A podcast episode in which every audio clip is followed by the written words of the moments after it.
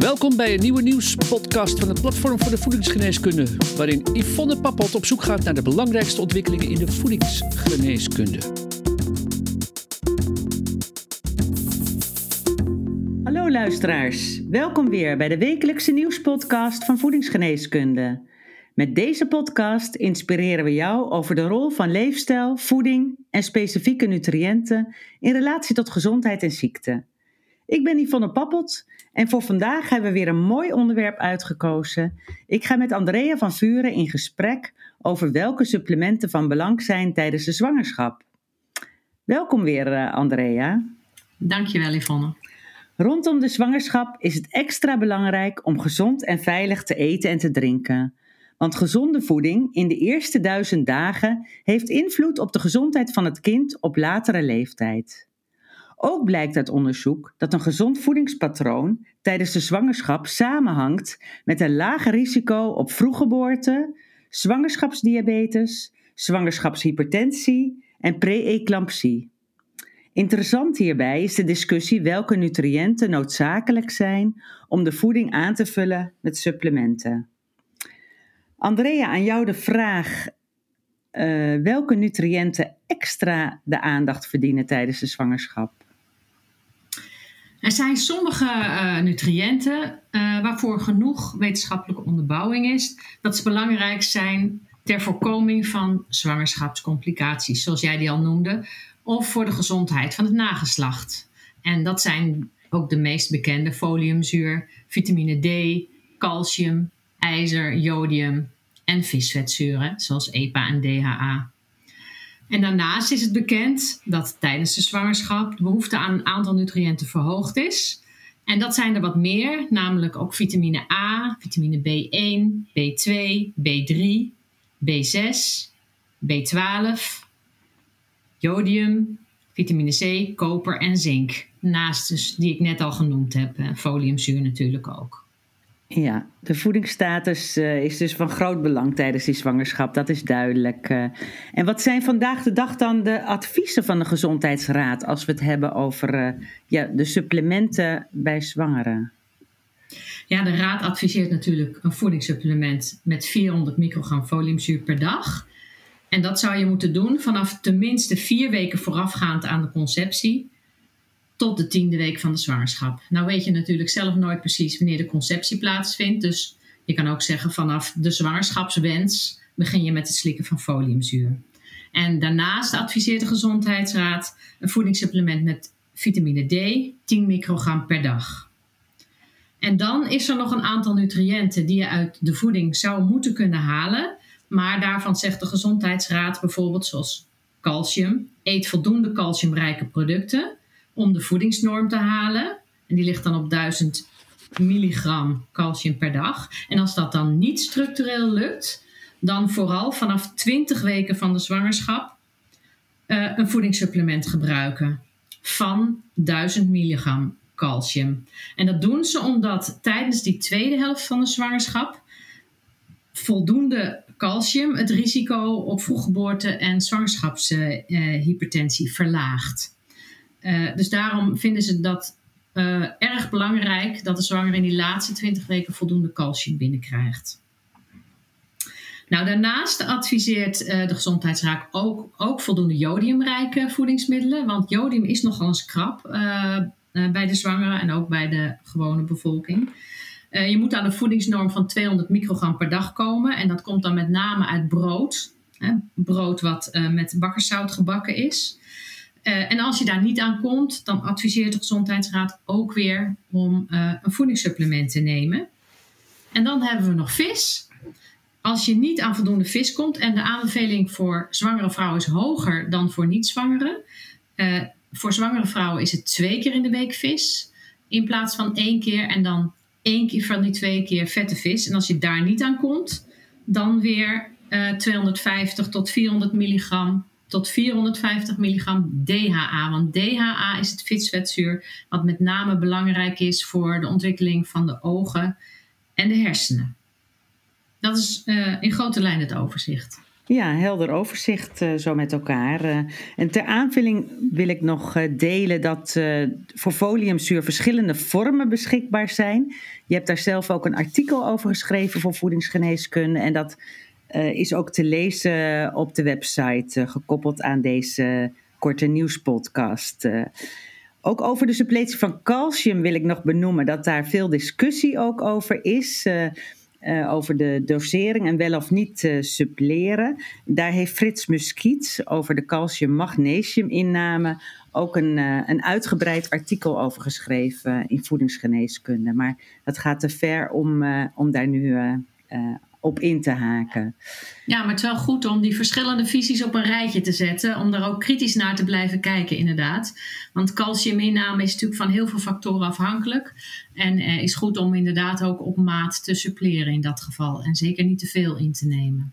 Precies, want dit zijn natuurlijk de algemene adviezen van de Gezondheidsraad. En uh, als gezondheidsprofessional moet je daar natuurlijk uh, ja, altijd weer uh, op basis van een goede, goede anamnese een, een mooi advies van maken. Ja, precies. En daarom is ook die gezondheidsprofessional zo belangrijk, vooral bij zwangeren, als ze die te zien krijgen tenminste. Om, om dan inderdaad ook op maat te kunnen adviseren.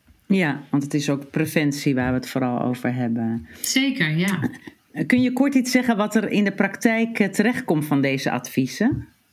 Het is best schrikbarend eigenlijk, want er, er, zijn wel verschillende Nederlandse onderzoeken gedaan van nou, hoe is die compliance eigenlijk met, uh, met die aanbevolen suppletie? En dan blijkt over die verschillende onderzoeken dat maar 25 tot 40 procent uh, van de vrouwen die een zwangerschapswens hebben of zwanger zijn, um, zich aan dat advies houdt. Dus ook daadwerkelijk die 400 microgram uh, foliumzuur suppleert. En verder gaat de commissie uit van een inname uit groenten uh, van 300 microgram per dag, wat al uit de voeding komt. Maar het is ook maar zeer de vraag of zwangeren daar wel aan komen. Want als je kijkt naar de voedselconsumptiepeiling, dan is het met onze groenteinname eigenlijk heel beroerd gesteld.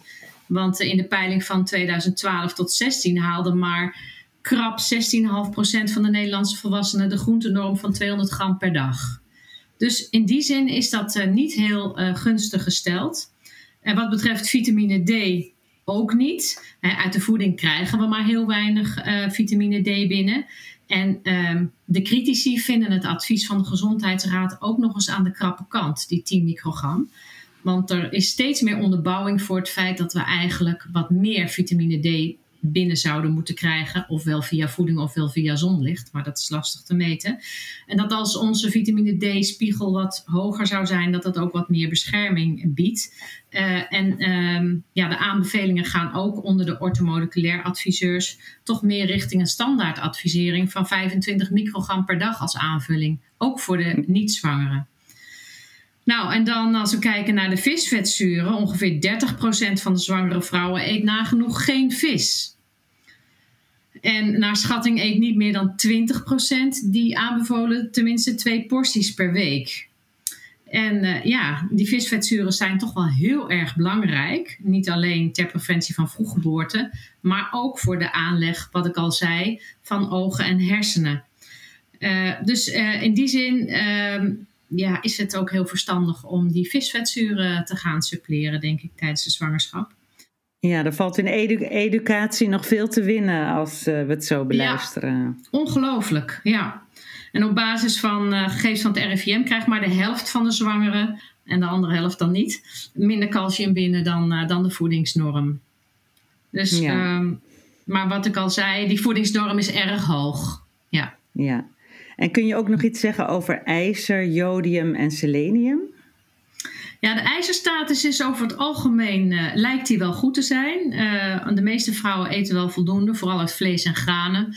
Alleen is er natuurlijk wel een aantal nutriënten als je vegetarisch bent, waar je dan weer extra op moet letten. En daar is ijzer in dat geval ook één van.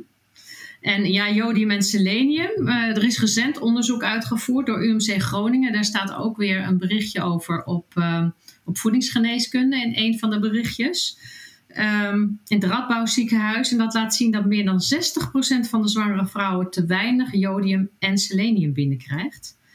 En uh, het blijkt ook dat zwangere vrouwen niet alleen extra jodium, maar ook extra selenium nodig hebben voor het ontwikkelen van de hersenen van het ongeboren kind.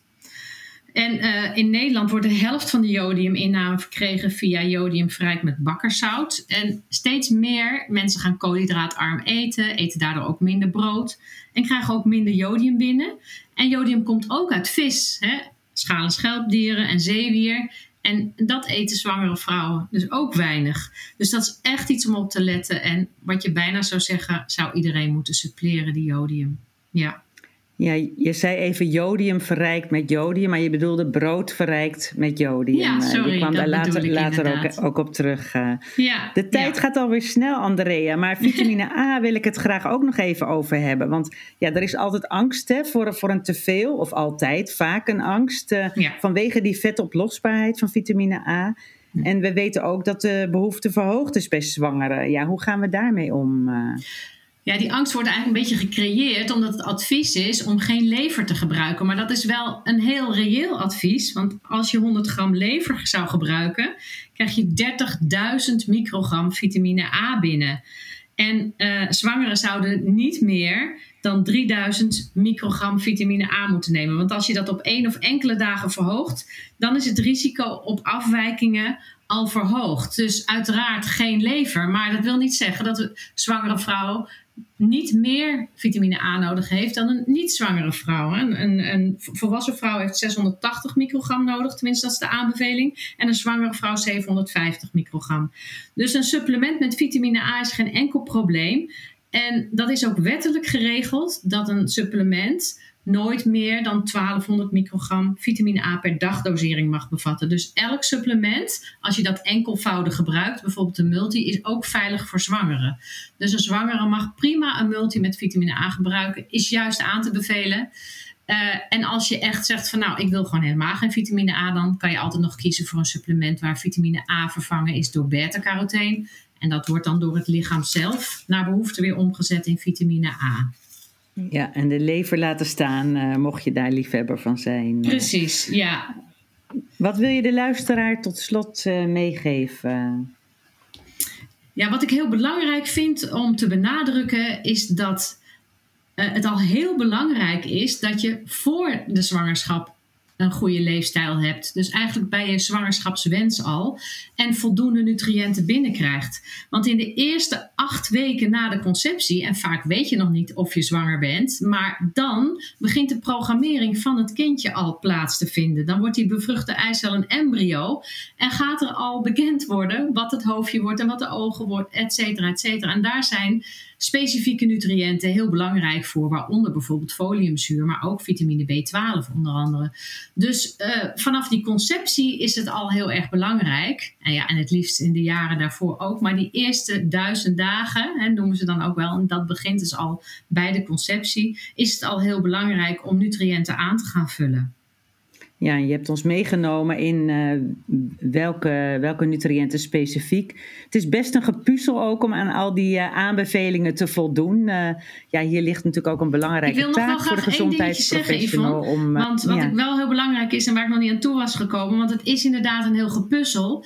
Maar mijn voorkeur gaat dan uit om een zwangerschapsmulti te nemen. Omdat niet alleen foliumzuur en D belangrijk is, zoals ik net besproken heb, maar ook selenium en jodium, et cetera, et cetera. Dus neem gewoon een complete multi die veilig is voor zwangeren en vul dat aan met visvetzuren, want dat zit er niet altijd bij. Vooral die DHA. Dan weet je in ieder geval dat je in de basis voldoende nutriënten binnenkrijgt voor een goede ontwikkeling voor je kindje en ook voor een goede voedingsstatus voor jezelf. Ja, nou mooi. Is dat niet je woord van de week, Andrea? Zwangerschapsmulti? Nou, ik had eigenlijk conceptie, omdat ik het heel belangrijk vind dat vanaf die conceptie al van alles gaat plaatsvinden waar voldoende nutriënten voor nodig zijn. Ja, en ik voeg daar advies aan toe, want uh, ja, dat, dat, het vraagt toch om een professioneel advies. Uh, zoals jij uh, dat allemaal toegelicht hebt vandaag. Nou, bedankt weer voor dit boeiende gesprek. Een belangrijk onderwerp. Vanuit voedingsgeneeskunde publiceren we regelmatig bijdragen over de zwangerschap. En nou, het artikel over de verschillende vormen van foliumzuur presenteren we ook open op de website.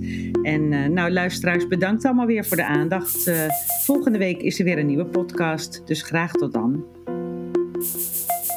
Via vakblad, website, podcasts en een jaarlijks congres biedt voedingsgeneeskunde al meer dan 20 jaar professionele en wetenschappelijk onderbouwde kennis. Gratis voor niets, het laatste nieuws in je inbox. Schrijf je dan in voor de wekelijkse nieuwsbrief op www.voedingsgeneeskunde.nl. Redactie en productie Yvonne Papot. Techniek Sjoerd Kaandorp.